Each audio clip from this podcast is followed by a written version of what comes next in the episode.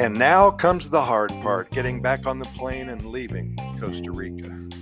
You know you'll return, but for now you have a pit in your stomach. Your head is beginning to spin, and you grab onto a chair, perhaps, and hold on tight because you just don't want to leave. The plane's boarding, and it's hard to leave one of the happiest countries on the planet.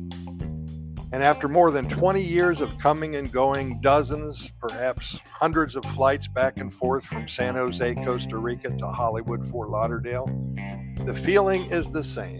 When I arrive in Costa Rica, I have a sense of relief come over me, a strong urge to get down on my knees and kiss the ground.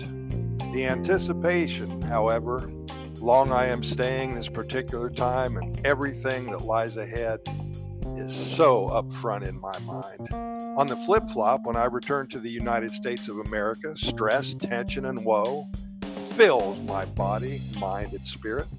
Despair, static, and a sense of unbalance.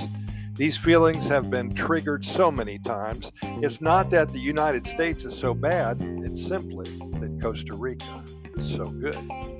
If you've never been here, book your trip. At the least, begin to learn about all that this country has to offer you.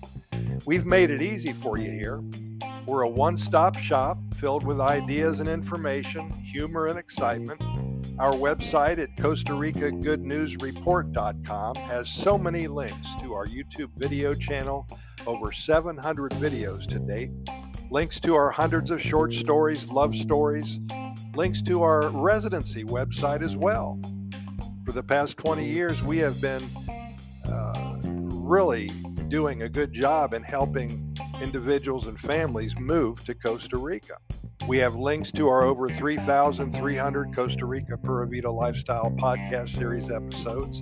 And every morning I get up very early and either write a short, short story or share someone else's adventures with you right here in the middle of the homepage. Today's Good News Quickie is what we call it. For those of you who have been to Costa Rica before or who even live here, then maybe you'll find something of which you are not aware. Perhaps you will feel inclined to contribute a poem, a story, an adventure about your life.